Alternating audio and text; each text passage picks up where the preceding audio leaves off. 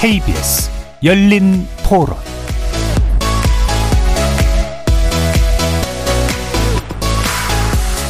안녕하십니까. 케이비에스 열린토론 정준희입니다.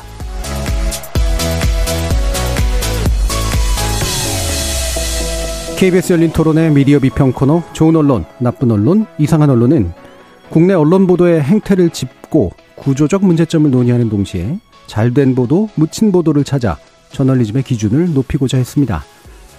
또 미디어 산업과 정책에 연관된 이슈를 자세히 분석해서 청취자들의 이해를 돕고자 노력해왔습니다. 지난 이천이십 년 삼월 육일 코로나십구 보도 우리는 얼마나 안전해졌나라는 주제의 첫 방송 이후 어느덧 삼 년 육 개월여의 시간이 흐르는 동안 공중파 방송에서 거의 유일하게 지속해온 언론 비평 코너로서 나름의 역할을 해왔다고 자부하는데요.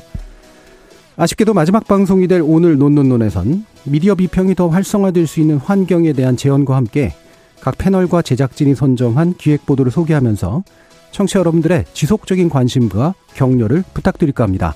케이비에스 열린토론 지금부터 시작합니다. 살아있습니다.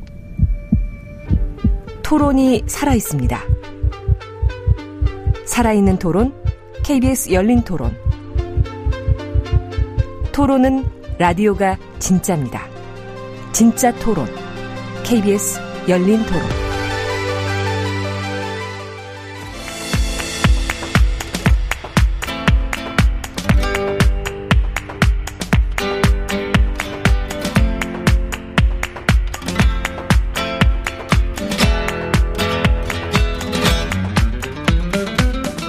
좋은 언론, 나쁜 언론, 이상한 언론?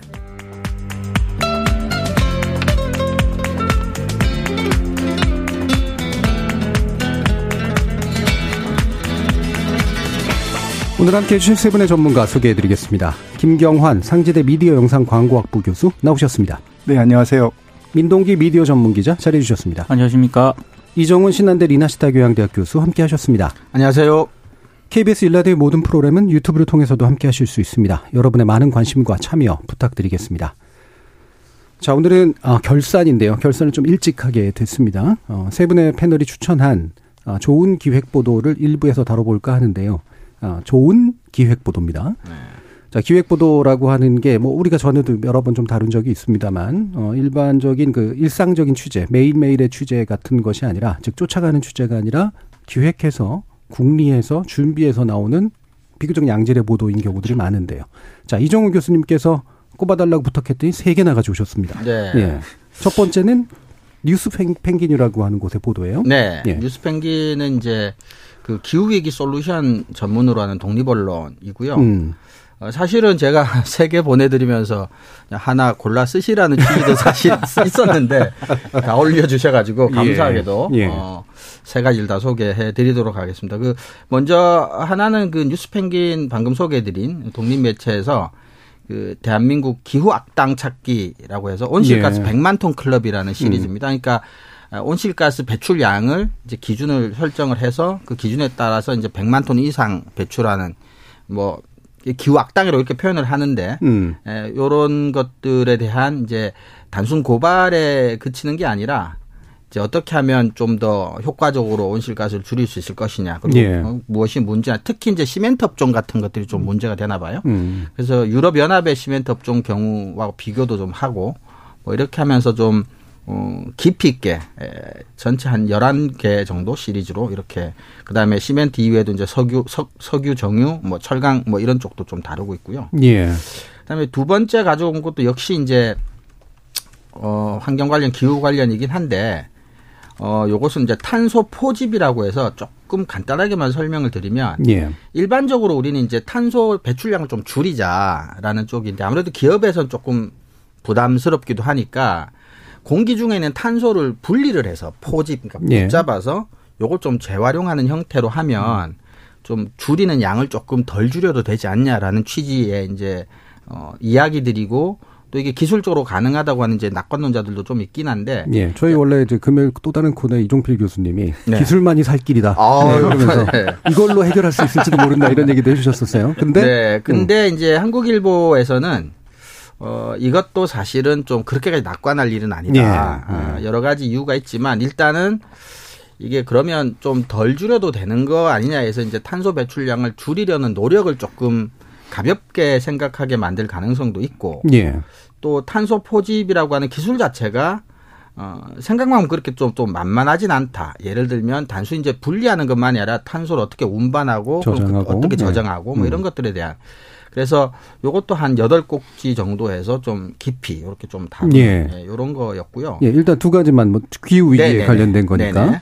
일단 제가 좀 궁금한 게 뉴스펭귄은 사실 일반적으로 알려져 있진, 있는 언론사는 아니잖아요. 어떻게 찾게 되셨어요? 어, 음. 저도 사실은 원래부터 알았던 건 아니고요. 음. 제가 어, 한 최근 한 이, 삼 년부터 뭐 기후 쪽에 대해서 이제 관심이 조금 네, 생기게 되면서 음. 네 이것저것 뭐 이렇게 검색하다가 알게 돼서 또 제가 또 다른 쪽에서 좋은 보도를 이렇게 하는 쪽에서도 또 추천을 해주고 해서 이제 겹쳤죠. 그래서 이제 요 기사를 알게 돼서 좀 깊이 있게 좀 관심을 갖고 계속 가끔씩 예, 들여다보고 예. 있는 상황이죠. 요거는 그러니까 우리가 흔히 접근할 수 있는 방법은 이 뉴스펭귄의 웹사이트에 들어가서. 그렇죠. 예, 네, 저는 되는. 그렇게 예, 음. 접근을. 일반적으로 하고 포털에 공개되진 그러니까 아, 올라가 있지는 않으니까요. 그렇게 예. 포털 네이버나 이렇게랑 협약을 맺고 있는 상태는 아니고요. 예. 그리고 두 개의 이제 기후 위기 보도를 가져오신 건 기후 위기라고 하는 주제를 잘 다뤄서인가요? 아니, 그러니까 그 위 주제의 중요성인가요? 아니면 기사의 질의 중요성인가요? 어, 솔직히 제 개인적인 취향도 음. 조금은 사실은 반영이 된 이제 기후라고 예. 하는 주제. 저는 이거는 정파의 문제도 아니고 인류가 지속적으로 계속해서 음. 관심을 가져야 돼. 그리고 특히 기후라는 게 그 일반 시민들이 좀 이렇게 효능감을 느끼기 좀 어렵습니다. 오히려 더 불편하게 만드는 것 같고 단기적으로만 보면 그래서 그냥 이래라 저래라 이게 훈계적으로 이야기 재결될 수 있는 문제는 아니기 때문에 좀 깊이 있게 알 필요도 있고. 또 실천하기 편하고 좋은 방법을 좀 소개해 주는 것도 있고 해서 예. 기획이라는 부분하고 좀 잘 맞는다는 생각도 있었고요. 음. 그 주제 가치도 상당히 있다는 생각이 음. 좀 그 기획 있었고요. 보도라는 네. 어떤 장르에 아주 네. 잘 맞는 그리고, 실성 있는. 음. 그리고 두 개 실제 보도 들어가 보면 어, 또 질도 굉장히 높습니다. 아주 예. 꼼꼼하게 잘 추적하고 있고 또 시민들이 보기 좋게 시각화하는 음. 작업도 꽤 잘 돼 있고. 네, 그래서 두루두루 어, 음. 좀 개인적으로 좀 좋다고 생각을 했습니다. 예, 그렇죠. 이게 훈계하듯이 보통 기후위기 문제 얘기하는 경우들이 많으니까. 그렇죠. 네. 뭐 이러지 마라, 저래라. 네. 굉장히 단기적인 이런 것만으로는 좀 실제로 불편 많이 하니까 음. 알고도 실천하기 좀 어려운 분야인 것 같고요. 예. 네. 예. 그럼 세 번째까지 일단 또 그럼 얘기해 주시죠. 네, 세 번째도 사실은 우리 인류의 미래, 특히 한국의 미래와 좀 관련된 거고 아무래도 또 개인적으로 저희 부모님들이 또 그런 연세가 되다 보니까. 한국일보의 이제 미싱 사라진 당신을 찾아서라는 음. 제목의 시리즈고 부제가 대한민국 치매 실종 보고서입니다. 예. 그러니까 이 보도는 이제 그 치매로 인해서 어, 거리를 배회하다가 결국은 사망하시거나 또는 사망조차도 확인되지 않은 채 실종해 버리는 음. 어, 그런 문제인데 아무래도 어, 고령화 사회 되다 보면 사실은 우리 일상생활 속에 저는 굉장히 깊숙이 가까이 와 있는 예, 예. 문제라고 생각을 하는데 생각보다 사회적인 관심은 그렇게까지 음. 또 많지는 않은 입장이고 그리고 개인적으로도 이제 부모님 연세가 그런데 되고 나니까 조금 관심이 있던 차에 이것도 이제 우연히 한 꼭지를 접하고 들어가서 예. 이제 보게 됐는데 이거는 전체 한 열여덟 꼭지, 스무 꼭지 가까이 어, 됩니다. 그리고 예. 인터랙티브도 있는데 그중에서도 하나 괜찮은 게 인터랙티브 중에 치매 환자가 바라본 세상, 간접 체험해 보니라고 해서 음. 치매 환자가 세상을 바라보는 이제 이미지 시각들 같은 음, 것들을 음. 좀 간접 경험하게 예. 어, 해주는 그런 어, 것도 훌륭하네요. 좀 있고, 예. 예, 그래서 이거는 아까도 그렇지만 어, 이슈 자체도 저는 굉장히 중요하고 기획에 맞기도 하지만 또 기사도 굉장히 예, 좋고 훌륭하고 예. 예. 그러니까 온라인 기사로서의 특성을 아주 잘 살린 네. 예, 그런 또 좋은 보도네요. 네. 보통은 이제 원래 한 보도 얘기하면 다른 분들의 비평도 듣는데 일단은 각자 가져오신 것들을 좀 펼쳐놓고 그렇지. 한번 나중에 다 같이 한번 얘기해봐도 좋을 것 같은데요. 이제 민동기 기자님은 저는 이제 경향신문 기사 기획 기사를 네. 가져왔는데요. 예전에 논논논에서 좋은 보도로 제가 한번 음. 소개를 맞아요. 시킨 네네. 그런 기사입니다. 근데 이번에 또 꼽아달라고 예. 찬찬히 살펴봤는데 다시 읽어봐도 잘 썼더라고요. 예. 그래서 일단 가져왔습니다. 이게 왜냐하면 제가 이제 개인적으로 어 좀 중요하게 생각하는 그 기사라든가 이런 게 얼핏 일상생활에서 그냥 아무 문제의식 없이 이렇게 살아가기 쉬운데 음. 거기에 여러 가지 함의가 있고 예. 거기에 뭐 차별이 있고 이런 것들을 끄집어내는 저는 기사를 대단히 높게 평가하는 그런 음. 개인적인 취향입니다. 음. 근데 이제 경향신문 이 기획 시리즈 기사는 옷에 담겨 있는 이 차별이라든가 예, 예. 안전과 관련된 이런 것들을 주목을 해서요. 음. 물론 이제 그 이 경향신문 기자들이 전국에 있는 많은 업종에 종사하고 있는 노동자들을 직접 만났습니다. 예. 그래서 뭐 지하에서 일하시는 분들, 음. 건설 현장에서 일하시는 분들, 또 뭐 제조업 공장에서 일하시는 분들, 학교 급식 노동자분들, 호텔 안내 데스크, 호텔리어들, 그다음에 뭐 은행 종사자분들, 이런 분들을 만나서 이제 쭉 어떤 분은 유니폼을 입고 있고 또 어떤 분은 작업복을 입고 있습니다. 근데 작업복이라고 하는 게 그냥 일을 하기 위해서 입는 옷 이게 아니라 어떤 직종에 종사하시는 분들은 그 작업복이 자신의 안전과 직결되는 아, 그렇죠. 문제가 있는 네. 겁니다. 특히 뭐 하수 처리장에서 일하시는 분들은 사실 이런 게 하수 처리한다는 것 자체가 굉장히 여러 가지 오염된 물이 그렇죠. 그걸 이제 들어가서 이제 직접 처리를 하시는 분들이잖아요. 음. 근데 뭐 방수라든가 이런 것도 제대로 안 되고 그런 것들에서 어떤 보는 정말 이게 기사를 쭉 읽다 보면 그게 인터랙티브까지도 좀 음. 연결을 해서 구체적으로 어떤 어떤 옷을 입고 어떤 작업복을 입고 음. 어떤 손장갑을 끼고 뭐 이런 것까지 다 예. 굉장히 자세하게 묘사가 되어 있습니다. 그런데 여전히 이제 핵심은 입는 사람들의 어떤 요구가 반영이 된 게 아니라 음. 입, 직접 입는 사람들의 요구와는 전혀 지금 네. 관계없는 그런 음. 작업복, 유니폼들을 입고 있다. 네. 보여지거나 보이, 뭔가 이렇게 보이는 어떤 측면들이 더 강한 맞습니다. 거네요. 네. 결정적으로 이제 그게 가장 극명하게 드러나는 게 이제 은행원들입니다. 음. 음. 은행원들의 어떤 그 유니폼들, 호텔에서 일하시는 특히 여성 그 노동자들의 어떤 그 유니폼들은 이게 여전히 이제 치마만 입어야 된다. 예. 이게 규격화되어 있다라고 하는 거죠. 그렇죠. 음. 근데 그게 남성 노동자들한테는 그게 적용이 안 됩니다. 음. 굉장히 편하게 음. 자유롭게 입으라고 그러는데 여성 노동자들한테는 뭐 치마를 입어야 된다. 예. 사실 그 호텔에서 일하시는 분들은 여러 가지 뭐 고객 응대만 그렇죠. 하는 게 네. 아니고 일해야 되는 것 직접 맞죠. 일을 해야 음. 되는 것들도 있는데 치마를 입고 이렇게 일을 하는 게 음. 너무 불편하거든요. 구두도 높은 걸 그렇죠. 신어야 되고 네.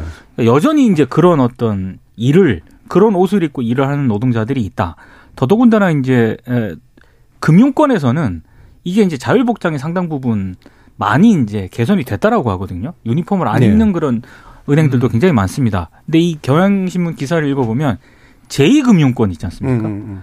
여기는 여전히 음. 여전히 유니폼을 강요를 하고 있다라고 하는 그런 그런 음. 부분들을 보면서 깜짝 놀랐고 제가 이 기사에서 그 시리즈에서 가장 좀 충격적인 그런 부분은 맥도날드에서 일하는 그 노동자들 음. 아르바이트와 관련된 그런 부분이었거든요. 그러니까 맥도날드는 뭐 크루라고 일반 그 직원이 있답니다. 예. 크루가 있고 그 뒤에 뭐 매니저가 있고 예. 팀장이 있고 이게 단계별로 나누는데. 그런 직급에 따라서 옷이 다르게 지, 차별이 이제 지급이 되는데 예. 흔히 말해서 일반 직원들은 어, 굉장히 심각하던데요. 반팔 티셔츠가 신축성이 없고 음. 통기성도 아예 없답니다. 어, 근데 뭐 기름 뭐 그렇죠. 어. 그런데다가 제가 좀 황당했던 거는 바지에 주머니가 없어요. 아이고. 그러니까 핸드폰도 못 넣고 예, 예, 뭐 예. 짐을 같은 게 전혀 못 넣습니다. 음. 그리고 그러니까 어떤 물건도 노, 그러니까 일을 할 때는 소지하지 말라는 음. 게 회사 방침이래요. 또 이제 바지 같은 경우에는 뒤쪽에 주머니가 있긴 한데 경향신문 취재에 따르면 박음질을 해서요. 이걸 막아놨다는 거예요. 부지런하네. 그 왜 이렇게 했을까라고 했는데 회사 쪽의 얘기는 원래 그 식품 안전은 가장 중요한 가치다. 음. 그리고 이물질과 같은 혼입 등의 그런 위생 문제를 방지하는 그런 차원이다라고 얘기는 하고 있는데 네, 뭐 나름 설명은 되는데 나름, 예. 나름 설명은 되지만 거기서 일하는 그런 음. 아르바이트나 그 노동자들의 얘기는 그 회사의 방침, 회사의 입장과는 전혀 달랐다. 뭐 이런 것들입니다. 그래서 네. 우리가 이제 단순히 일을 하는 데 있어서 어떤 그 유니폼이라든가 작업복이라든가 여기에도 여전히 차별이 있고 음. 안전해야 될 옷을 입어야 되는데 안전하지 않은 그런 옷을 입고 일하시는 분들이 한국 사회에서는 여전히 많다. 네. 이런 것들을 꼭 이렇게 시리즈별로 이렇게 보여주더라고요. 음. 여전히 좀 다시 읽어봤는데 오늘 네. 잘 취재를 한 것 같습니다. 네. 예. 그럼 아까처럼 물론 이제 딱 듣자마자 뭐 잘 쓴 것 같다라는 느낌을 이제 주는 예전에도 물론 일부 소개는 해주셨습니다만 아, 좋은 기획 기사로서의 포인트를 요약해 주신다면 어떤 걸까요? 그러니까 어찌 보면 그냥 무심하게 음. 그냥 지나가다 보면은 그 유니폼이다. 아 그냥 작업 일을 할 때 작업복을 입고 계시는구나. 건설 현장에서 일하시는 분들 다 작업복 입고 계시잖아요. 음. 이제 신발 같은 것도 어, 거기에 맞는 신발을 신고 있구나라고 그냥 무심하게 넘어가기 쉬운데 이제 경향신문 이 기획 기사는 굉장히 더 들어가 본 거죠. 예. 정말로 이 작업복이 안전한가? 그렇죠. 정말로 이 신발을 신고 있는 게 적절한가? 음. 안전한 안전성이 담보되어 있는가? 전혀 아니었어요. 예. 가장 가격이 싼 신발을 제공을 하는 게 대부분이라 그러더라고요. 그러니까 그런 것들을 보면서 참 이렇게 잘 집어내고 정말로 어째 우리가 이게 거대담론 이런 얘기는 많이 하지 않습니까? 음. 근데 이 일상 우리의 일상에서 벌어질 수 있는 차별이라든가 이런 안전 문제를 옷과 연결시켜서 이렇게 화제 의제로 이렇게 끄집어냈다는 게 저는 굉장히 높은 점수를 주고 싶습니다. 예. 예. 굉장히 훌륭한 포인트들이네요.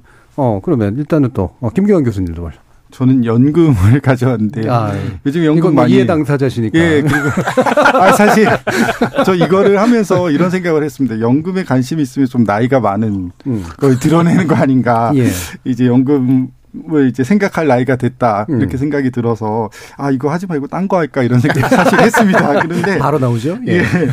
그런데 예. 이제 이걸 보면서 사실 되게 중요한 이슈잖아요. 아 그럼요. 그리고 서구사회에서도 이 연금은 되게 논의가 많이 됐던 이슈인데, 근데 이제 연금을 보면서 우리가 드는 거는 사실 이렇게 파산한다, 음. 못 받는다, 그렇죠. 부담을 더 많이 해야 된다. 뭐 이런 공포를, 얘기들은 엄청나게 예. 많이 그렇죠. 나왔습니다. 근데 예. 이제 그럼 그 이면에 있는 네. 것들은 무엇일까라는 부분에서 그리고 왜 이런 문제가 음. 생겼을까에 대해서 깊이 있게 긴 호흡으로 우리가 살펴보지 못했던 것 같아요. 그런데 이 보도를 보게 되면은 아주 긴 호흡으로 심층적으로 추적을 했고요. 또 새로운 시각도 많이 제시를 해준 네. 것 같습니다. 예를 들면 이렇게 국민연금을 부담하는 사람들은 우리가 부담을 하지만 사실 정부가 지금 책임져 주는 게 아무것도 없는데 국민연금을 마치 쌈짓돈처럼 이렇게 정부에서 음. 어, 운영하는 어, 비용 같은 것들을 빼간다. 음. 그 대신 부담을 하지 않는다. 또 하나는 정부가 이제 예를 들면 출산 크레딧 또는 군복무 크레딧 같은 거를 이제 새로운 제도로 하도록 어, 도입을 하는데, 그러니까 정부 차원에서 이제 정책적으로 도입을 하는 거거든요. 근데 이게 사실 국민연금의 부담이 많이 되죠. 예. 그렇게 되면은, 그러니까 예를 들면 정부는 선심성으로 그런 것들에서 음. 어떤 뭐 지지율이나 이런 것들을 높이지만 그 부담은 고스란히 몇십 년 뒤에 이제 다 그 가입자들에게 돌아오는데 이런 과정에서 어떤 가입자들이 전혀 관여를 하지 못하고 그 다음에 그런 어떤, 어, 결과적으로 연금의 위기가 생겼을 때 그거에 대해서 가입자 스스로 고스란히 음. 책임을 지는 문제.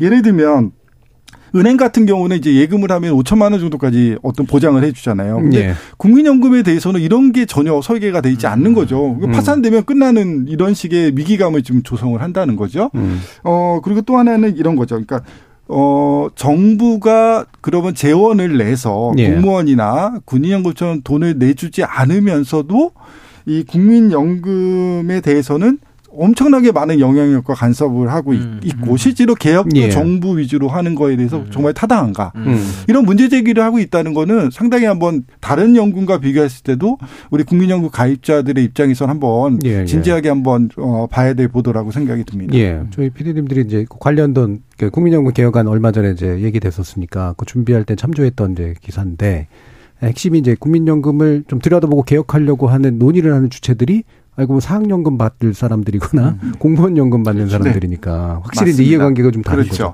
교수님도 사실 사학연금 예, 받으시는 예. 거잖아요. 예. 근데 이제 저도 제가 이제 사실은 사학연금 같은 게 먼저 이제 개선 저기 개혁이 예. 된다고 해서 사실 저는 그 저의 직전 그러니까 일 년 일찍 세어 태어난 세대의 연금 수령과 저의 연금 수령 연도가 완전히 다르거든요. 네, 그다음에 예, 그렇죠. 그다음에 연금의 어떤 개편에 의해서 상당히 이렇게 불이익을 받는 쪽으로 바뀌었거든요. 음. 근데 이제 제가 국민연금을 그 다시 보면서 국민연금 개혁을 할 때 좀 더 그 가입자들의 의견이 그렇죠. 많이 반영되는 네. 형태 그리고 충분한 그 사람들의 논의와 이거를 가져서 좀 개편이 되는 게 좋겠다. 그렇지 않고 그냥 말씀하신 것처럼 사학연금을 음. 받는 어떤 학계의 교수가 음. 주도적으로 그 개혁안을 발표하고 하는 게 일반 가입자들 입장에서 얼마나 설득력이 있을까. 예. 그리고 또 사학연금이나 이런 공무원연금은 의도했으니까 너네도 해라. 음. 뭐 이런 식의 것들을 주장하는데 사실 공무원연금이나 군인연금은 정부가 보증을 해주고 거기에 대해서 많은 지원을 해주잖아요. 그런데 예. 왜 국민연금은 안 될까라는 거에 대해서 한번 음. 곰곰이 생각해볼 여지는 있다고 생각이 듭니다. 예. 그 국민연금에 관련된 일반적인 기사들과는 확실히 좀 결이 다르네요. 예. 더 중요한 부분을 굉장히 잘 짚어준 것 같은데, 자, 세 분이 이제 어떤 분은 세 개, 어떤 분은 한 개, 뭐 물론 시리즈로 따지면 굉장히 많은, 공통적으로 굉장히 많은 예, 기획 기사들을 가져오셨는데, 어, 그래도 내게 제일 낫다라든가, 알고 보니 다음 저 사람 게 괜찮다라든가, 뭔가 이런 의견 있으십니까, 이종규 씨? 근데 다들 그 공통점은 있는 것 같아요. 그러니까 단발성 스트레이트 기사가 넘어서지 못하는 한계는 사실은 그게 이제 다 출입처에서 나오는 기사라는 그렇죠. 네, 거죠. 네. 근데 이제 기획 시리즈는 이제 출입처 밖을 나오지 않으면 절대로 만들어질 음. 수 없는 기사들이고 또 약간 장기적인 안목, 미래 뭐 이런 것에 대한 이슈 그리고 옷 같은 경우도 절대로 출입처에서는 나올 수 없는 거예요. 아, 네. 절대로. 네, 그러니까 그런 점에서는 공통점들이 출입처에서 이제 보고서 하나 내면 이제 보통 나오죠. 그러겠죠. 그래서 그런 점에서는 좀 공통점이 있는 것 같고 그리고 연금이나 아까 제가 갖고 온 치매나 기후도 사실은 우리 미래 세대나 미래 관련된 이야기들이기 때문에 이렇게 좀 미리 준비를 하고 경각심을 갖고 하기 위해서는 사실 단발성의 한두 건의 보도는 음. 사실 어렵지 않습니까?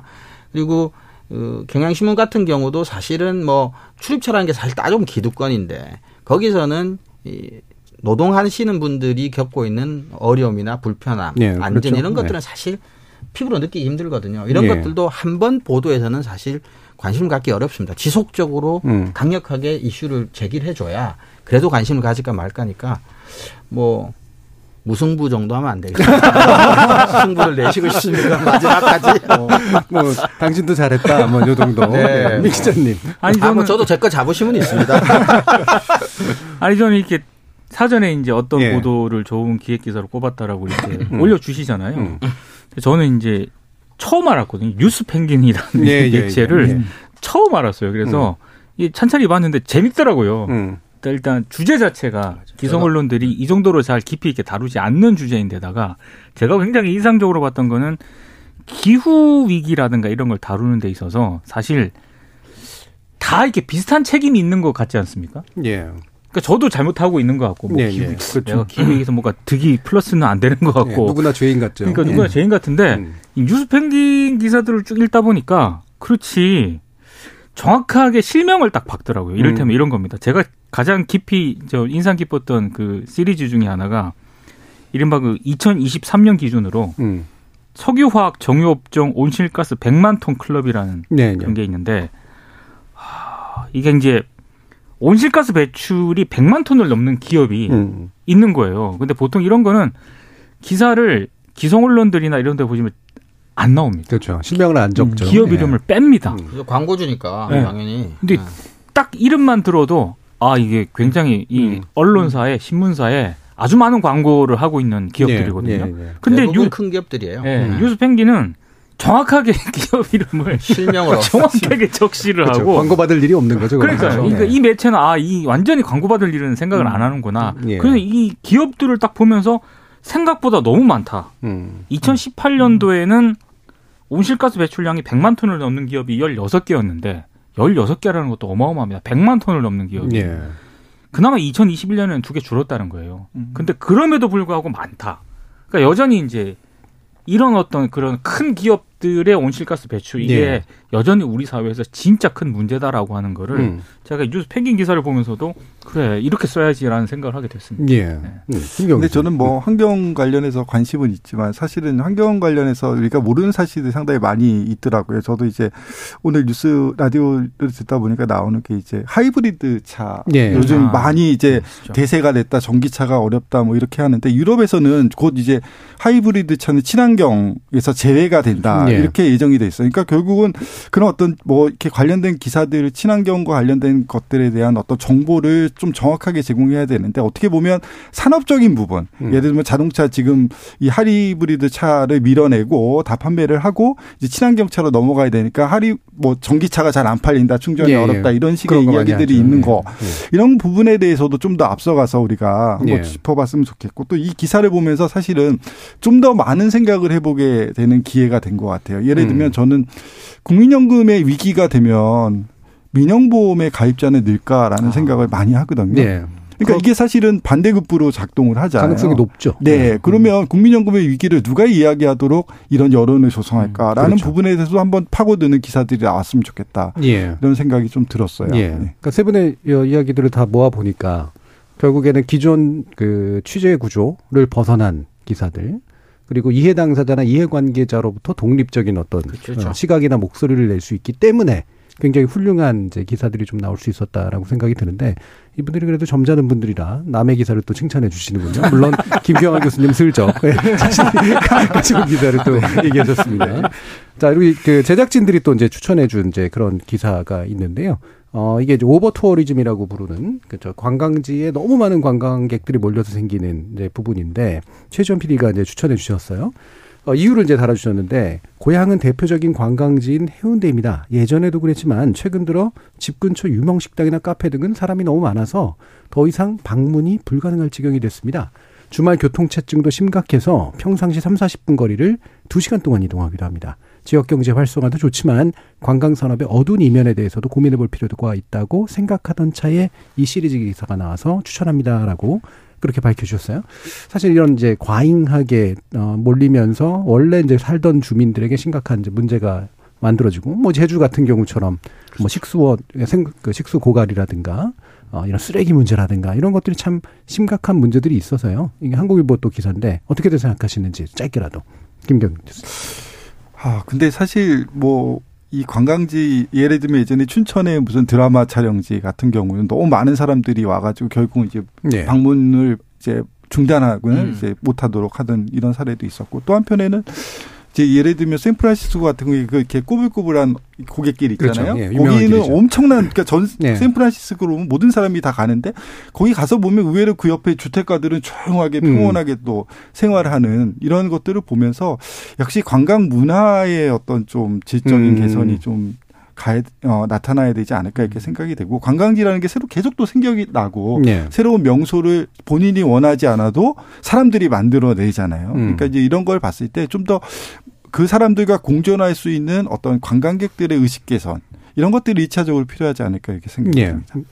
그리고 관광 즐기는 방식이 너무나 그 단편적인 것 같아요. 그러니까 네, 먹고 예. 사진 찍고 천편일률적이죠. 예. 예. 그렇게만 하다 보니까 어디 앞에 서서 뭐 사진 찍고 떠들고 웃고, 그다음 식당에 줄 서고, 식당도 가서 뭐 사진 찍고 어디 뭐 에스엔에스 올리고 이제 요런 식으로만 이게 이제 관광의 거의 대부분을 차지하다 보니까 좀 다양하게 좀 공부하고 가서 좀 즐기고 이런 식의 뭔가 좀 관광하는 문화 방식에 대해서도 좀 다양화가 되면 음. 다 천편일률 줄 서서 사, 뭐 어떤 특정 스팟에서 사진 찍고 뭐 지나가고 뭐 이런 식의 것들로부터 좀 벗어나면 오버 투어리즘도 조금은 좀 음, 완화되지 않을까 싶은 예. 생각. 그러니까 지자체의 어떤 필요와 실제 주민들의 필요가 또 사실 충돌에 생기는 문제도 그렇죠. 있는 것 같고요. 민 기자님. 사실 저 이거 이 기사를 음. 되게 재밌게 읽었거든요. 예. 음. 근데 이 기사를 저도 높은 점수를 주는 이유 중에 하나가 대부분 오버투어리즘 이 기사를 쓸 때 시각이 주민들하고 관광객들하고 갈등, 음. 대립구도 같이 이런 대립구도를 음. 하거든요. 근데 한국일보 기사는 쭉 나중에 시리즈를 가다 보면은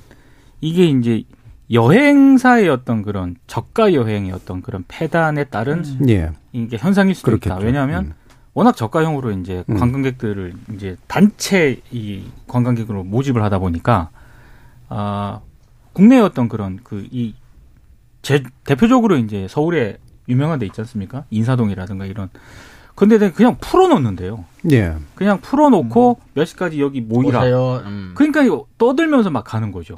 그러니까 그런 어떤 문제들 때문에 발생을 하는 문제일 수도 있고 더더군다나 지자체 책임도 있다라고 여기 한국일보 기사는 지적을 네. 하고 있습니다. 왜냐하면 지자체가 일단 외국에서 이렇게 단체 관광객들을 많이 끌어오면 보조금을 준대요. 네, 그렇겠죠. 지원금을 주다 보니까 이게 악순환이 계속되고 있다는 겁니다. 음. 그러니까 이 기사를 읽으면서 그냥 통, 통상적으로 그래 이거 주민들 얘기가 맞나? 음. 관광들 그래도 생각 여기만 생각을 하다가 아 이게 구조적인 문제가 있다라고 하는 걸 한 번 더 생각하게 만든 그런 기사더라고요. 예, 예.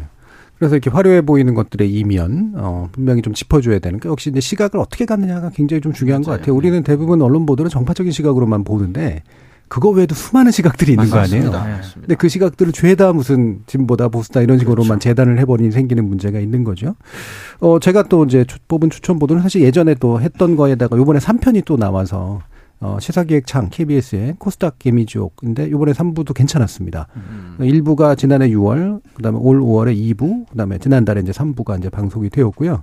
이 시리즈가 나름대로 이제 잘 괜찮게 이렇게 나아가고 있구나라는 생각이 들어서 어, 의견서를 이제 받았어요. 예, 원래는 이제 함께 하면 더 좋았을 텐데 의견서를 받았는데 의견서 중에 제가 굉장히 좀 정성스럽게 써주셨더라고요. 근데 인상 깊었던 이제 대목을 좀 말씀을 드리면, 어, 그러니까 왜 이런 취재를 했는가라는 취재의 의도에서 이제 개인 투자자들에게 특히 이제 시가총액이 삼천억 원 미만인 코스닥 종목에 투자할 때는 정말 조심해야 된다. 최대 주주에 대해서나 임원에 대해서 알아보지 않으면 투자를 굉장히 실패하게 되는 일이 있다라는 말을 하고 싶었는데 더 중요한 건 또 취재를 계속해 보니까 개인 투자자가 공부를 한다고 해서 이게 알 수 있는 게 아니다. 네. 그러니까 너, 너희들 더 공부 잘해서 이거 해보세요라고 얘기를 해도 되는 문제가 아니더라. 절대 모르는 지점, 구조적인 지점이 있고 그 핵심 중에 하나가 사기나 자본시장법 전력자가 자신의 전력을 숨긴 채 음. 공시를 한다거나 음. 바지 사장을 세운다거나 음. 이런 생기는 문제를 투자자 입장에서는 음. 정보의 비대칭성이 생겨버린다는 거죠. 그래서 최선을 다해도 속을 수밖에 없는 구조는 결국은 제도를 바꾸거나 당국이 신경 써주는 수밖에 없다라는 이제 그런 취지를 말씀 주셨고요. 그리고 이제 뭐 탐사보도부에 있으면서 이제 이 취재를 한 건데 이 얘기도 해주시더라고요. 아, 탐사보도는 자신 있게 있어야 된다라고 얘기할 수 있다. 왜냐하면 시간이 필요한데 기자가 공부하고 취재하고 더 많은 취재를 할 시간은 결국은 돈이 드는 취재일 수밖에 없다. 제작비. 그리고 이 돈은 그러나 이걸 통해서 상업광고를 얻을 수 있는 게 아니기 때문에 결국은 케이비에스 같은 그런 공적 재원 구조를 가지고 있는 데가 바로 이런 탐사보도를 담당하는 그런 핵심적인 조직이 돼야 된다. 이건 일종의 의무다 이런 취지의 또 얘기를 해 주셨습니다. 또 간단하게 의견 주시면 어떨까요? 민동기 기자님. 저는 개인적으로 오셨으면 네. 그걸 한번 여쭤보고 싶었는데 네. 이게 분명히 이제 동료들도 있을 거예요. 음. 특히 이제 경제지 이런 네, 동료들도 네, 네. 있을 텐데 네. 아마 그쪽에 소속돼 있는 매체의 기자들은 송소진 기자의 이 보도를 불편해했을 수도 있겠다. 네, 좋아하지 않을 수 있다. 네. 네. 그거, 그 얘기를 한번 들어보고 싶었는데. 예. 예. 실제로, 아이고, 귀신이에요. 보면. 개미 귀신 아닙니까, 혹시? 관련된 증언이 있었는데 그 내용을 보니까 어, 실제로 불편해한다. 불편해 할 겁니다. 예. 예. 당연히. 불편의 중요한 이유는 아마도 짐작하실 수 있듯이 확실히 이제 경제 쪽을 취재하시는 네, 그렇죠. 분들은 그쪽 시장 논리에 좀 더 이제 가까운 시각에서 음. 보기 때문에 확실한 불법 아니면 이런 것들 애매한 영역들에 대해서 함부로 잘못이라고 얘기하면 안 된다. 음. 이런 입장 쪽에 있다고 해요. 그래서 뭐 이런 것도 뭐, 뭐 존중할 만한 의견이긴 하지만 음. 그런 일반적인 취재는 다른 취재 영역에서 봤을 때 약자를 그러면 어떤 식으로 그렇죠. 보호할 네. 것이냐.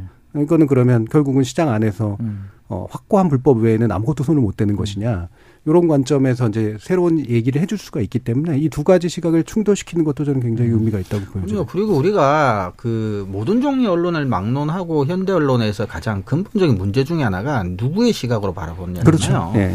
그러니까 개미, 소위 말하는 개미, 시민들의 눈으로 이 문제를 바라볼 거냐, 음. 아니면 기업, 아니면 뭐 정부 관료 눈으로 바라볼 거냐. 네.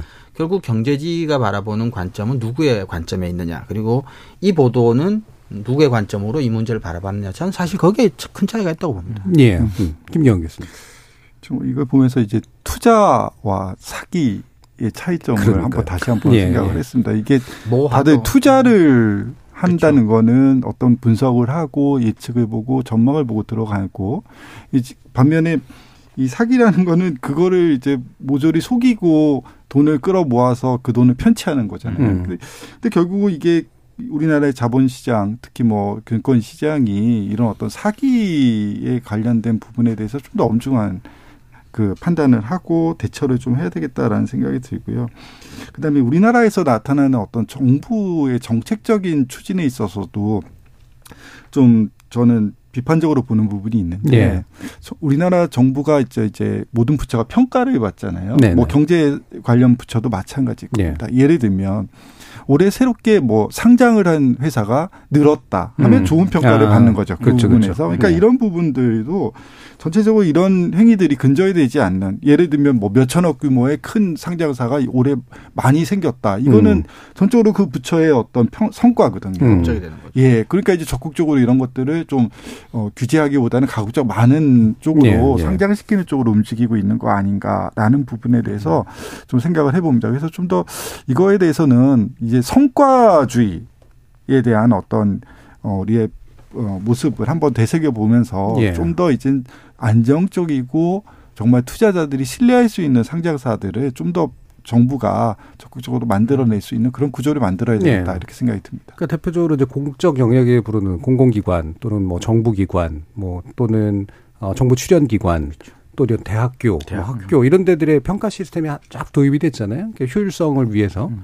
근데 저는 진짜 근본적인 의문을 가지고 있거든요. 공공적 성과란 무엇이냐. 이거 정확하게 우리가 정의할 수 있는가. 네. 차라리 상업적인 어떤 성과라는 건 명확하게 정의가 가능한데. 근데 그 시스템의 기존에 기초를 두고 있기 때문에 생기는 문제. 이런 것들도 어, 새로운 시각에서 얘기해 주셨네요. 그러면 짧게라도 한 일 분 정도씩. 사실은 그러니까 이런 좋은 보도들의 문제랄까 하는 건 전달이 잘 안 된다는 거예요. 이렇게 열심히 해가지고 만들었는데 결국은 그나마 이제 기자협회 상 주고 방송기자협회 상 주고 그래서 보상을 받는 것 외에 어, 이런 구독자나 이제 시청자들한테 많이 읽혀서 많이 퍼날라져서 칭찬을 받는 거 이런 게 이제 굉장히 중요한 부분일 텐데 아, 이게 이제 지금 같은 조건에 잘 안 되는 문제도 분명히 있는 것 같거든요. 그래서 어떻게 뭐 우리 청취자들이 됐건 뭐 나름대로 짚어주시고 싶은 부분이 있는지 민 기자님. 여러 번, 여러 번 생각을 해봤거든요. 예. 근데 지금 뉴스를 접할 수 있는 이런 유통 경로는 대단히 획일적이고 예. 한정적이에요. 그렇죠. 그래서 이런 좋은 기사가 그 유통 경로를 통해서 이제 전달될 가능성은 더 낮고요. 음. 저는 이렇게도 생각을 해보고 저렇게도 생각을 해봤는데 방법은 이럴 때는 그냥 단순하게 가는 것 같습니다. 최대한. 예.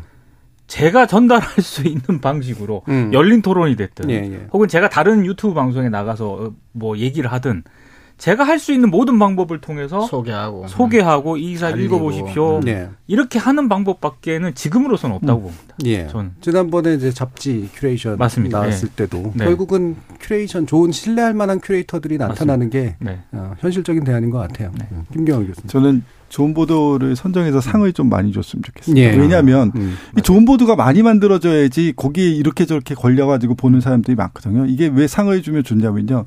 사실 상을 받으시면 이 방송국 내에 있는 직원들 같은 게 승진 포인트에 도움이 되거든요. 예, 예, 평가에 도움이 되니까 예. 사실은 내가 어떻게 좋은 보도를 더 많이 만들어서 외부에 예. 상을 좀 타면은 자기한테 도움이 되면 음. 더 이렇게 선순환 구조로 가면 음. 많이 만들어지면 보게 돼 있습니다. 예. 지금 우리 저 피디님이 큰 도움은 안 된다고. 토익 구백 이상 맞는 게 낫다고. 예. 그리고 뭐 이런 인사고과 좋아도 뭐 전혀 다른 인사가 나오는 경우도 많고요. 예. 이정훈 교수님. 예. 그 저도 뭐 언론 관련 시민단체에서 이제 그 좋은 보도 상을 뭐 음. 주는 거 이제 심사를 하고 있는데 제가 그 단체에 제안한 것 중에 하나가 그 후보까지 다 포함해서 수상작만 음. 말고. 정말 그 더군다나 그 애써서 이제 선정하는 작업도 아, 오래 했는데 그렇죠. 그거를 네. 음. 묶어서 그러네요. 매달 음. 매달 홈페이지나 어떻게든 아. 올려라. 음. 그렇죠. 아. 수상작만 보여줄 필요가 그렇죠. 있어요. 뭐 후보작도 네. 좋은 작품들이 네. 많거든요. 예, 예. 그래서 어, 최소한 당신들 홈페이지에 오는 당신들의 독자들 시민들만이라도 좋은 보도에 노출되게 좀 예. 만들어줄 필요가 있지 않냐라는 얘기를 했고 그리고 시민분들에게도 사실은 저만 해도 뉴스펭귄뿐만 아니라 우연히 발견하는 경우들이 대부분이거든요. 네, 뉴스를 업으로 삼고 있는 사람조차도 그러니까 조금 검색하는데 시간 조금 들이시고 음. 어, 최근 관심, 나 이해관계가 걸려있는 어떤 이슈 때문에라도 검색을 하게 됐을 때 좀 깊게 폭넓게 여러 가지 요즘 분들 검색 잘 하시잖아요. 음. 그러니까 해서 하나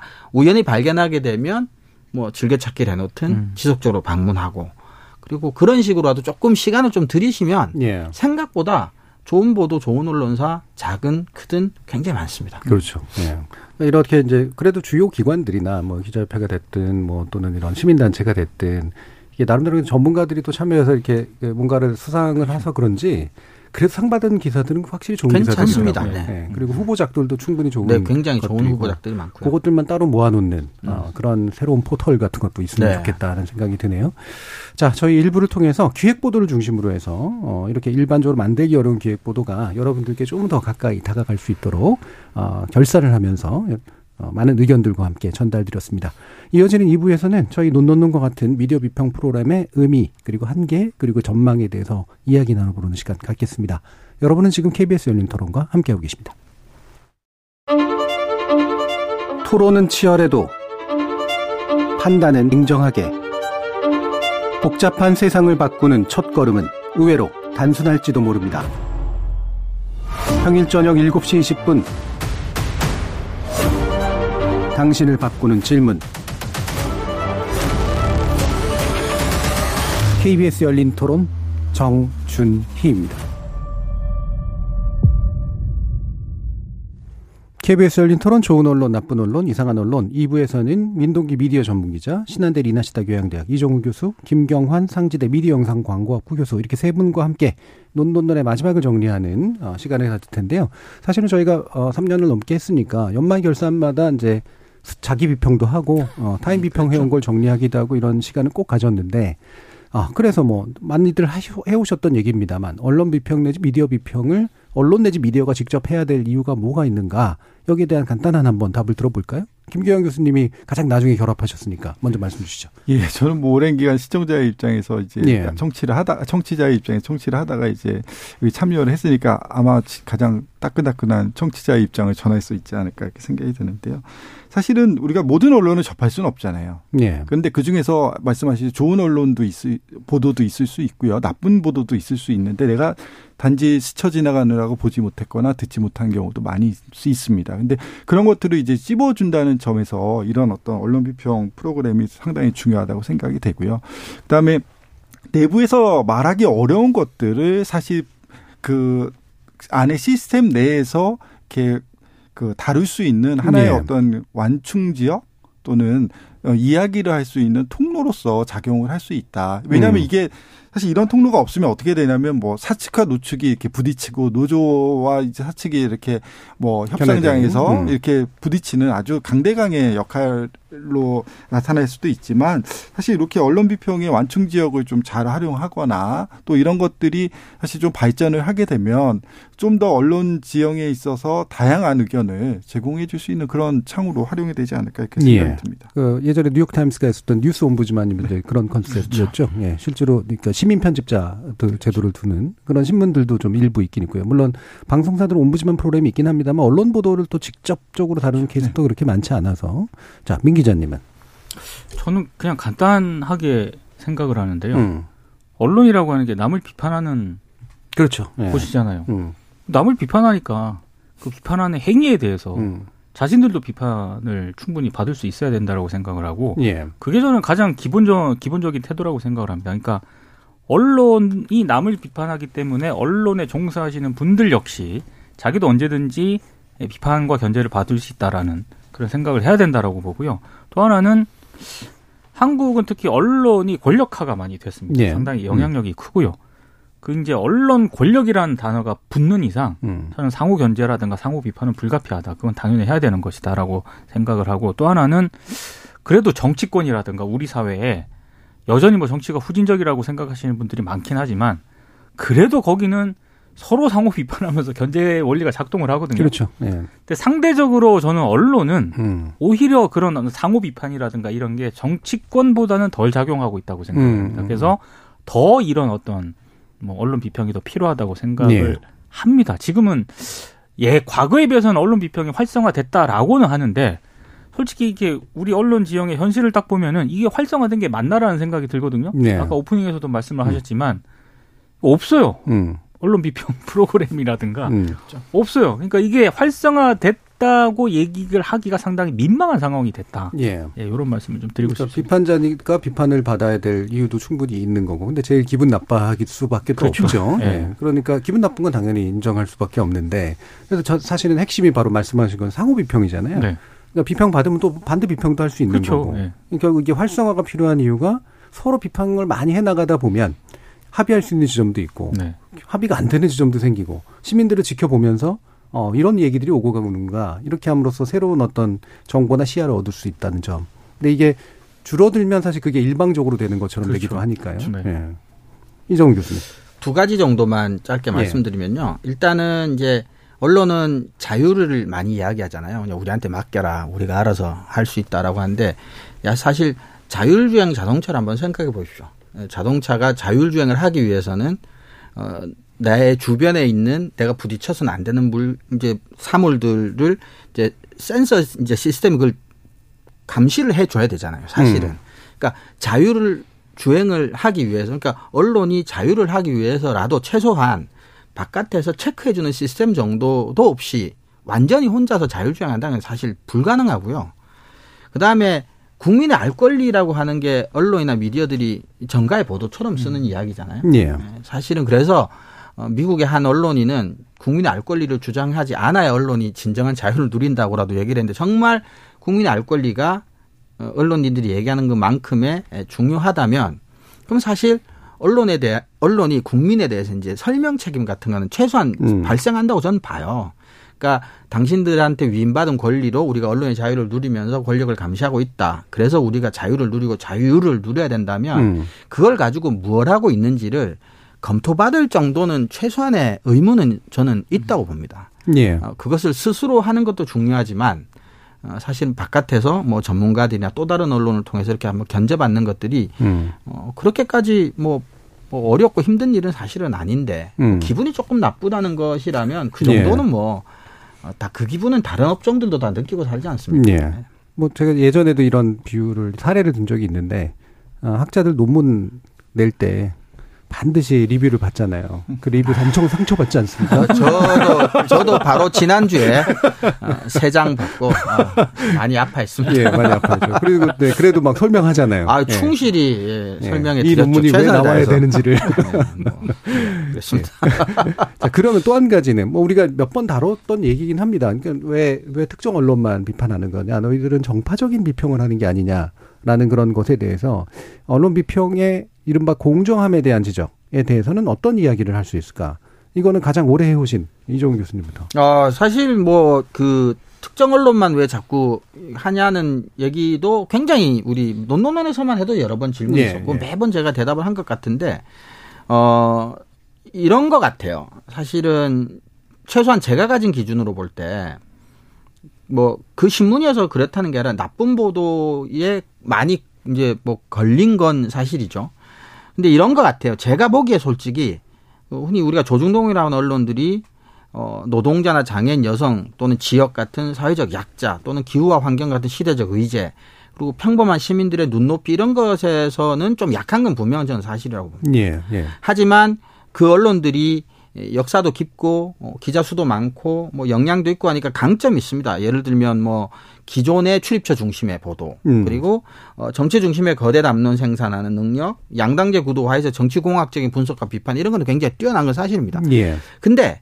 그것을 가지고 좋은 보도라고 뭐 선정할 수 있는 기준을 제가 갖고 있지 않기 때문에 예예. 그 기준의 문제라고 한다면 좀 받아들이겠지만 예. 예, 뭐 특정 언론에 대한 정파적인 어떤 그런 판단을 내린 적은 단 한 번도 없고요. 그리고 전에도 한번 말씀드렸지만 실제로 아이템을 하나를 가지고 뭐 소위 말한 진보 언론, 소위 말한 보수 언론, 소위 말한 중도 언론을 가지고 전수조사를 해서 학계에서 가지고 있는 기본적인 틀을 가지고 분석을 해보면 어, 보수라고 하는 언론들의 기사 질이 결코 좋게 나오지는 않습니다. 예. 어. 네, 그 뭐 정파성의 문제라기보다는 사실은 소유 구조의 문제인 경우들이 훨씬 더 많죠. 그렇죠, 예, 그렇죠. 사실은 그리고 어 뭐랄까 정치 위주의 뉴스를 주로 또 많이 음. 강하게 이제 밀기 때문에 생기는 밀고. 문제. 그쪽은 예. 탁월하다고 볼 수도 있습니다. 여론을 예. 주도하는 능력이나 만들어낸 능력 이런 건 뛰어나지만 아직도 그런 언론 많이 필요한 시대는 아닌 것 같아요. 음. 근데 우리가 항상 서양이든 동양이든 학자들이 가지고 있는 기본적인 언론은 일반에 대한 문제의식은 언론이 지나치게 엘리트의 눈으로 엘리트만 바라본다는 거거든요. 예. 그래서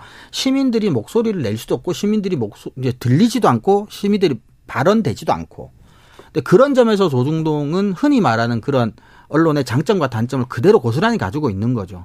음. 근데 시민들이 문, 그러니까 언론 비평도 그래야 되는 거죠. 시민들의 입장에서 시민들의 필요 또 시민들이 어떻게 하면 더 많은 어, 이야기의 대상이 되고 이야기의 주체가 될 수 있을까라고 봤을 때는 아까 저 뉴스펭귄 같은 경우도 그렇지만 다른 각도에서 예, 예. 다양하게 바라본 언론들을 좋은 보도로 발굴해내는 역할이나 기능 같은 걸 우리들이 수행할 수밖에 없었던 부분도 분명히 있고요. 음, 예. 그리고 기대치도 있습니다. 어쨌건 큰 언론이고 잘한 언론이고 자칭 일 등 신문, 이 등 신문이기 때문에 똑같이 나쁜 보도를 생산해냈을 때 묶여서 이렇게 가면서 좀 더 한마디 더 했을 수는 있습니다. 좀 더 네. 기대가 있으니까. 더 안 좋은 영향이 생길 네, 수가 네, 있기 네. 때문에. 그래서 네. 그런 거지 뭐 정파적인 기준 같은 건 저는 전혀 가지고 있지는 않습니다. 예.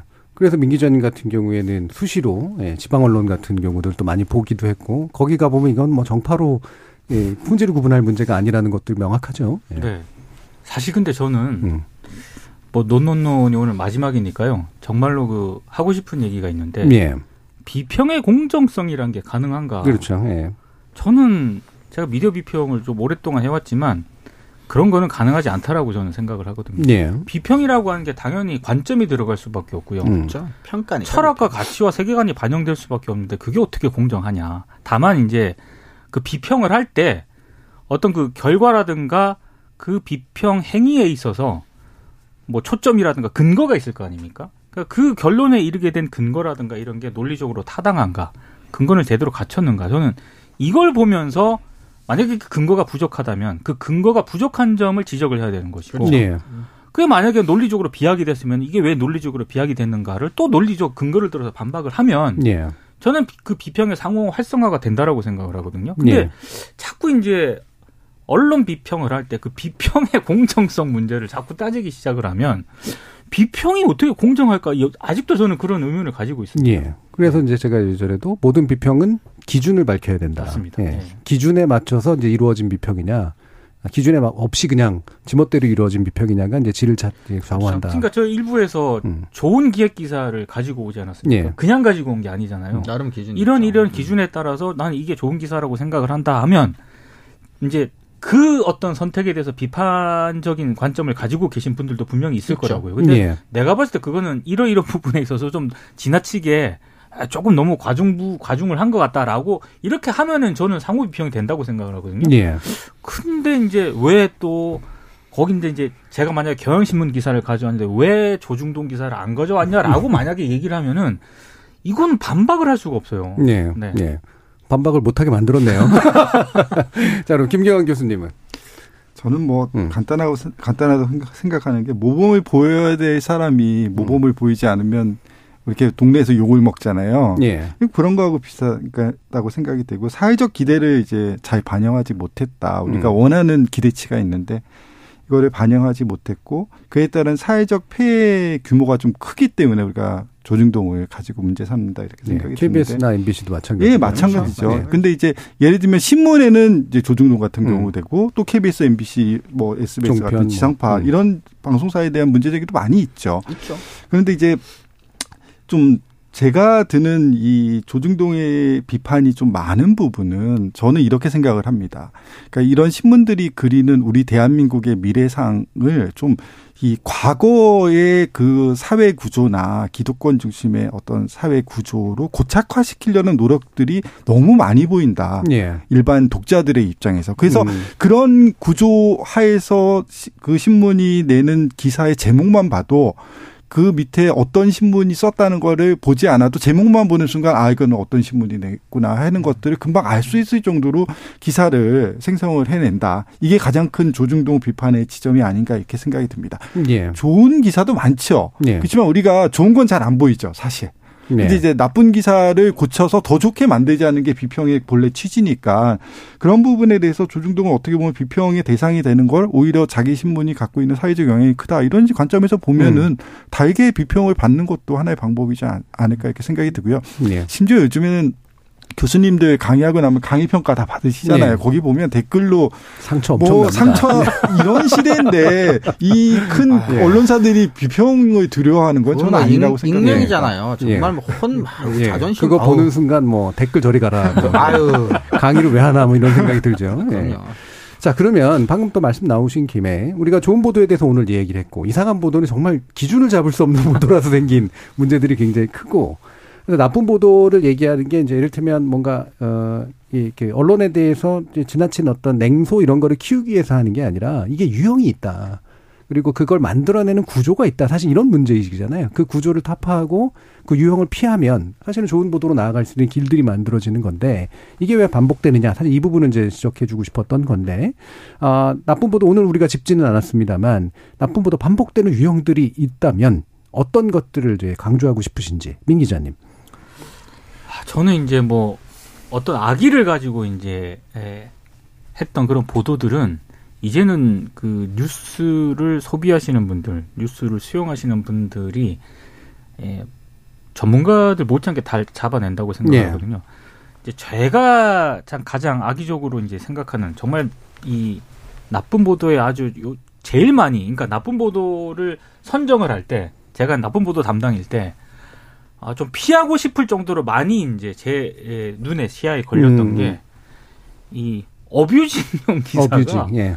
너무 많아요. 너무. 네, 그러니까 낚시질하고 낚시질하고 예. 이걸 굳이 음. 뭐 지금 이 시각에도 이제 막 어뷰징이 많이 되고 있습니다. 그러니까 예. 어뷰징의 특징은 예전에는 주로 뭐 연예인이라든가 네네. 이런 쪽으로 많이 어뷰징이 되는데 이제는 정치, 경제, 사회 뭐 모든 걸 가리잖아요. 음. 심지어 어떤 정치인의 어떤 뭐 국무위원, 정치인 다 포함돼서 어뷰징이 막 나오거든요. 예, 뭐뭐 헉 이런 거 나오죠. 그러니까, 그러니까 이런 어뷰징 기사들은 음. 아 이제는 나쁜 보도에 논논이 만약에 지속이 됐다면 음. 이제 나쁜 보도의 한 유형으로 아예 논외로 해버려야 되나? 예. 그냥 아 이거는 그냥 어, 유형으로 분류를 하기에도 너무 예, 보도라고 말할 수도 없다. 예, 예. 그렇게 분류를 해야 될 정도로 많거든요. 음. 근데 이거는 정말 한국 언론들이 대대적으로 각성을 해야 될 부분이라고 생각을 합니다. 예. 예. 음, 과거에는 좀 일부의 이제 그 네. 악질성 기사였던 것이 이제는 거의 모든 예, 기사 영역에 퍼져버린 거.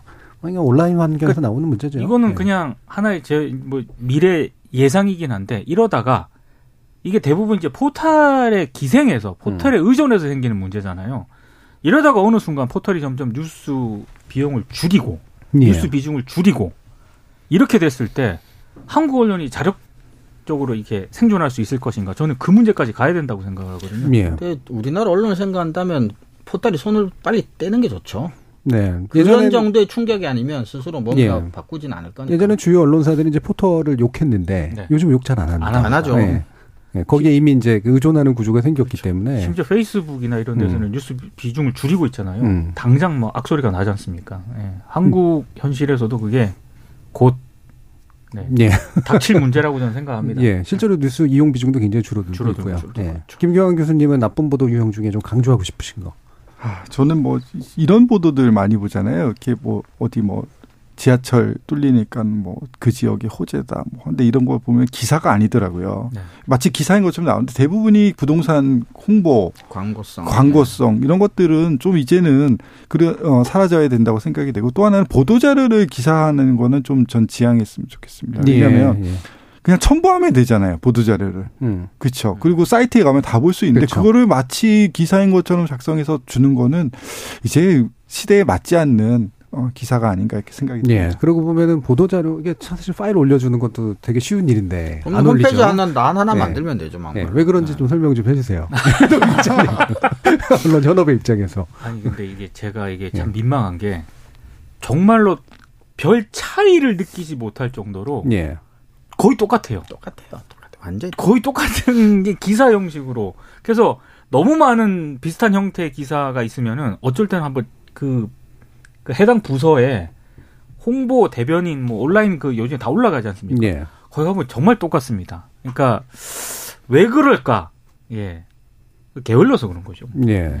그리고 사실은 보도자료만 이제 음, 활용해서 언론사로서 살아가는 언론사들이 굉장히 많지 않습니까? 많습니다. 일단 예. 그게 포털에 빨리 음. 이제 그걸 전송을 해서 심지어 그 보도자료에 단독 달고 예. 포털에 전송하는 매체까지 있을 정도로. 이제 그거는 큰 언론도 마찬가지인 것 같아요. 예. 자기, 자기들은 예, 뭐 종이신문용 뉴스와 인터넷 뉴스, 메인 방송용 뉴스와 인터넷 뉴스를 예를 들어 뭐 다르게 한다고는 하지만 어쨌거나 그 이름 달고 인터넷에 올라가는 마찬가지고 예. 매년 포털에서 이렇게 통계적으로 정리해서 이렇게 내는 거 보면 있잖아요. 어뷰징이나 뭐 이런 여러 가지 그런 기사들의 뭐 수량을 일, 이, 삼 위는 우리가 흔히 이름만 대면 아는 거대한 신문들이 다 일 등부터 십 등까지 거의 다 차지하고 있습니다. 예. 오히려 더 많이 하고 있죠. 음. 예. 어, 사실 예전에 이제 그 약간 의뢰를 받아서 어, 이런 이제 사실 거의 한 이제 만 개쯤 되는 그 등록된 언론사들이 실제로 제대로 퇴출되고 있나. 음. 뭐 그러니까 등록 요건을 어겼기 음. 때문에 이제 문제 제기를 해야 되는 이런 언론 자유의 문제가 아닌 아, 이런 것들 가지고 이정훈 교수님하고도 같이 해서 연구를 해봤는데 정말 놀라울 정도였었습니다. 네. 이게 어, 야, 충격 많이 받죠. 정말 언론인가? 예, 네. 완전. 음. 굉장히 많은 수들이 거의 백 퍼센트에 가깝게 자체 생산하지 않는 기사들. 음. 다 보도자료 그대로 쓴 거. 심지어는 보도자료가 틀린 거 그대로 쓴 거. 맞아요. 예, 이런 경우도 굉장히 많았죠. 오타짜까지. 예. 자, 그럼 이정훈 교수님 어떤 나쁜 보도의 유형을 얘기해 줄 수 있을까요? 그러니까 결국 보면 지금까지 나온 얘기들의 공통점은 뭐냐면, 그러니까 뭐 버터, 밀가루, 설탕 등이 빵이 되는 과정에서 뭐 제과 제빵 하시는 분들의 노동이 들어간 거잖아요. 네. 그러면 어, 출입처에서 주는 보도자료 포함해서 기사의 재료로부터 최종 기사까지 기자들이 뭘 더 하고 있나 음. 하나도 안다는 거거든요, 사실은.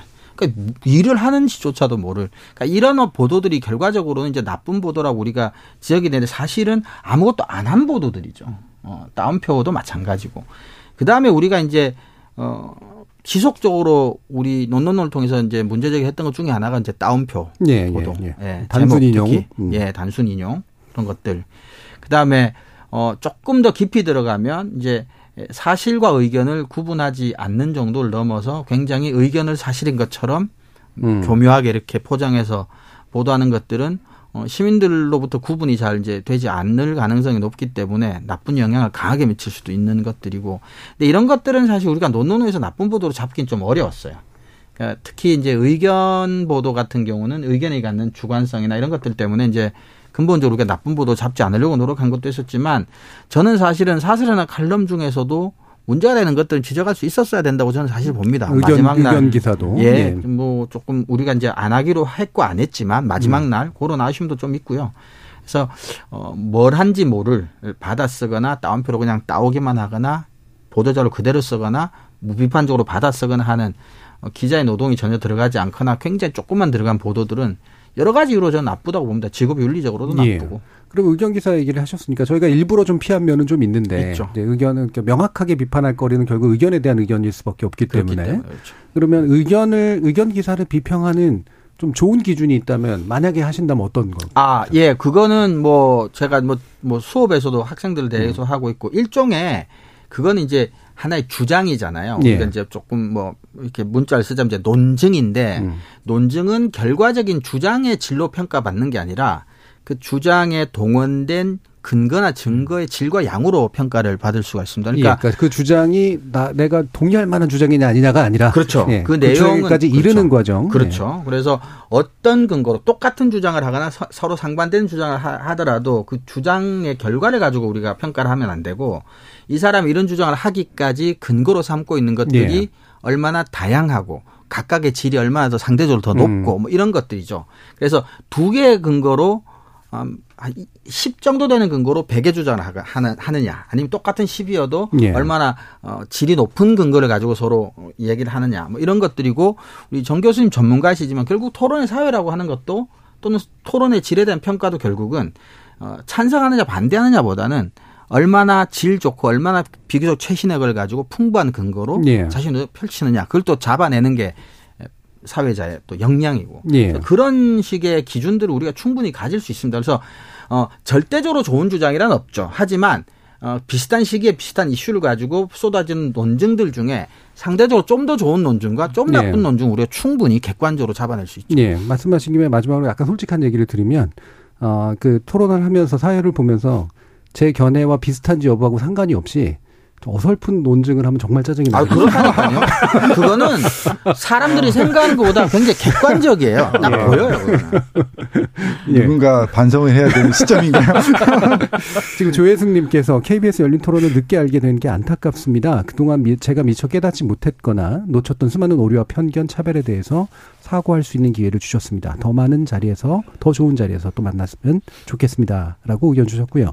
박유진 님이 항상 청취해왔는데 정 교수님 마지막 방송이라니 슬픕니다. 처음 글을 보내는 게 마지막 글이 되었습니다. 수고 많으셨습니다. 라는 고마운 말씀 주셨습니다. 자, 그럼 세 분께 아, 어, 마무리 지으면서 뭐 예를 들면 언론 비평은 어떻게 좀 계속됐으면 좋겠다라든가 우리 저 청취자 여러분들이 어떻게 언론을 좀 대했으면 좋겠다라는 그런 바, 어, 부탁의 말씀을 한 일 분 정도씩 들어보도록 할까요? 민 기자님부터.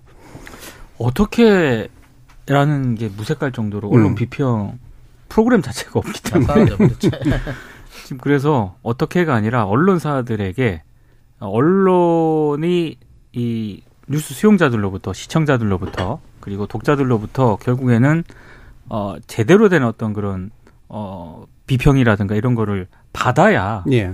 언론이 나중에 생존할 수 있다라고 봅니다. 음. 그러니까 언론 좀 비겁해요. 제가 봤을 때. 그러니까 본인들이 잘못에 대해서 비평하거나 비판을 받을 때는 언론 탄압이라는 예. 그런 프레임 뒤에 숨어버리고요. 또 독자들이 얘기를 하면은 또 뭐 굉장히 뭐 댓글 테러 뭐 이렇게 숨어버리거든요. 예. 그렇게 대응할 문제는 아니다. 음. 좀 더 적극적으로 열린 어떤 마인드로 이제는 언론 비평을 덤덤하게 수용을 하고 또 상호 비평 이런 것도 제발 예. 좀 활성화 좀 시켰으면 좋겠습니다. 음. 예. 김경환 교수님. 예, 저는 뭐 언론 비평이 활성화되어야 하는 게 아니고 활성화되어야만 한다 이렇게 생각을 음. 합니다. 왜냐하면 언론이 건전하게 잘 기능을 해야지 우리 사회가 정확한 방향성, 지향점, 그다음에 문제점을 다 드러내줄 예. 수 있잖아요. 그래서 꼭 필요하고요. 언론사에 계신 분들 직장인이 아니라 기자, 언론인이라는 생각을 다시 한번 가져야 될 시점이라고 생각합니다. 예, 음. 이정훈 교수님. 결국 영화도 마찬가지고 비평이 더 많이 활성화되어 있는 분야죠. 결국 영화를 제작하는 사람, 영화를 비평하는 사람, 그리고 영화를 수용하는 시민들 이 세 집단이 모두가 다른 방식으로라도 영화를 사랑하고 음. 그리고 각각이 나머지 두 집단에 대한 기본적인 존중이 있을 때 영화 산업이 기본적으로 활성화될 수 있다고 봅니다. 우리도 마찬가지인 것 같아요. 뉴스를 만드는 사람, 우리 같이 이제 비평하는 사람, 그리고 뉴스를 소비하는 시민들이 뉴스의 중요성과 뭐 필요성에 대한 공통의 어떤 합의가 있고 어, 뭐, 사랑을 한다는 전제가 있고, 그리고, 어, 각자가 나머지 두 집단에 대해서 기본적으로 존중을 해준다면, 어, 저는 언론 비평이 지금보다 훨씬 더, 어, 활성화될 수 있다고 봅니다, 저는. 예. 자, 이렇게 세 분의 말씀과 함께 케이비에스 열린 토론 그리고 논논논 코너는 이것으로 모두 마무리하겠습니다. 오늘 토론 함께 해주신 이정훈 신한대 리나시타 교양대학 교수, 김경환 상지대 미디어 영상 광고학부 교수, 민동기 미디어 전문기자, 그동안 모두 수고하셨습니다. 감사합니다. 고맙습니다. 고맙습니다. 고맙습니다. 오늘 첫눈이 왔습니다. 이천십구년 사월 이십이일에 첫 방송을 시작해서 이천이십삼년 십일월 십칠일 오늘 마지막 방송을 합니다.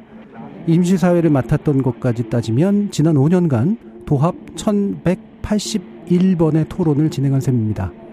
이 힘겹지만 보람 있는 일을 가능하게 해준 우리 피디님과 작가님들 또 패널들 그리고 무엇보다 청취자 여러분들께 영광을 돌립니다. 토론만으로 세상을 바꿀 수는 없지만 좋은 세상을 만들기 위해선 반드시 토론이 필요합니다. 열린 토론에는 진행자의 이름이 붙지 않습니다. 제가 아닌 공영방송이 그 토론의 주관자라는 의미일 겁니다. 실제로 제가 열린 토론을 맡기로 결심했던 건 그 누구보다도 공영방송을 사랑하는 연구자이기 때문이었습니다. 그리고 오늘 이 열린 토론을 떠나기로 마음먹은 것 역시 공영방송 다음에 부재를 인정할 수 없기 때문입니다. 제가 케이비에스 연성 강의를 할 때 소개했던 영국 밴드 퍼블릭 서비스 브로드캐스팅의 음악 Inform, Educate, Entertain과 함께 제 오년간의 긴 여정을 마칠까 합니다. 제대로 된 정보를 주고 양질의 교육의 기회를 제공하고 건강한 즐거움을 선사하라. 함께해 주신 제작진 여러분, 청취자 여러분 감사합니다. 지금까지 정준희의 열린 토론이었습니다.